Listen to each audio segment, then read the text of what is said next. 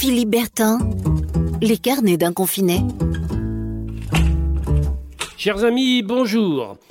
Le bonheur, c'est simple comme un petit coup de fil. Et en ces temps de confinement, le téléphone, c'est en effet ce qui nous raccroche. On s'appelle, on prend des nouvelles, on se sent plus proches les uns des autres. Hier, un ami m'a raconté le coup de fil qu'il avait passé à l'une de ses voisines de quartier, une vieille dame qui a bientôt 100 ans. J'ai trouvé cela très émouvant, c'est une belle histoire, j'aimerais vous la raconter.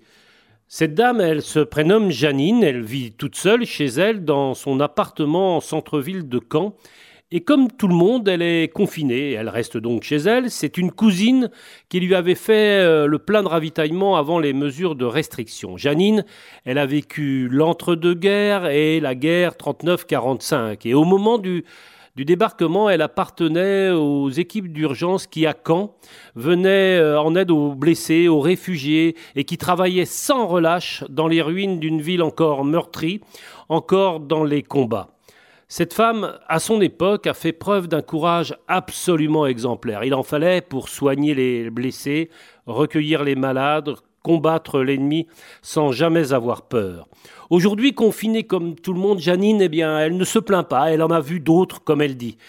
Il y a une seule chose qui la chagrine, c'est qu'elle n'a pas beaucoup de coups de fil et qu'elle n'a pas beaucoup de monde à qui parler. Alors, Janine, l'autre jour, elle a été très heureuse que son voisin ait pensé à elle. C'était rien qu'un petit coup de fil, mais c'était déjà beaucoup, c'était énorme. Un petit bonheur dans une journée chagrin.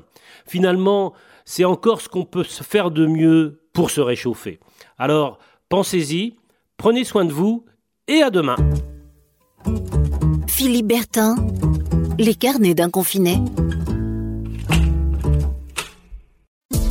Podcast by Tendance Ouest.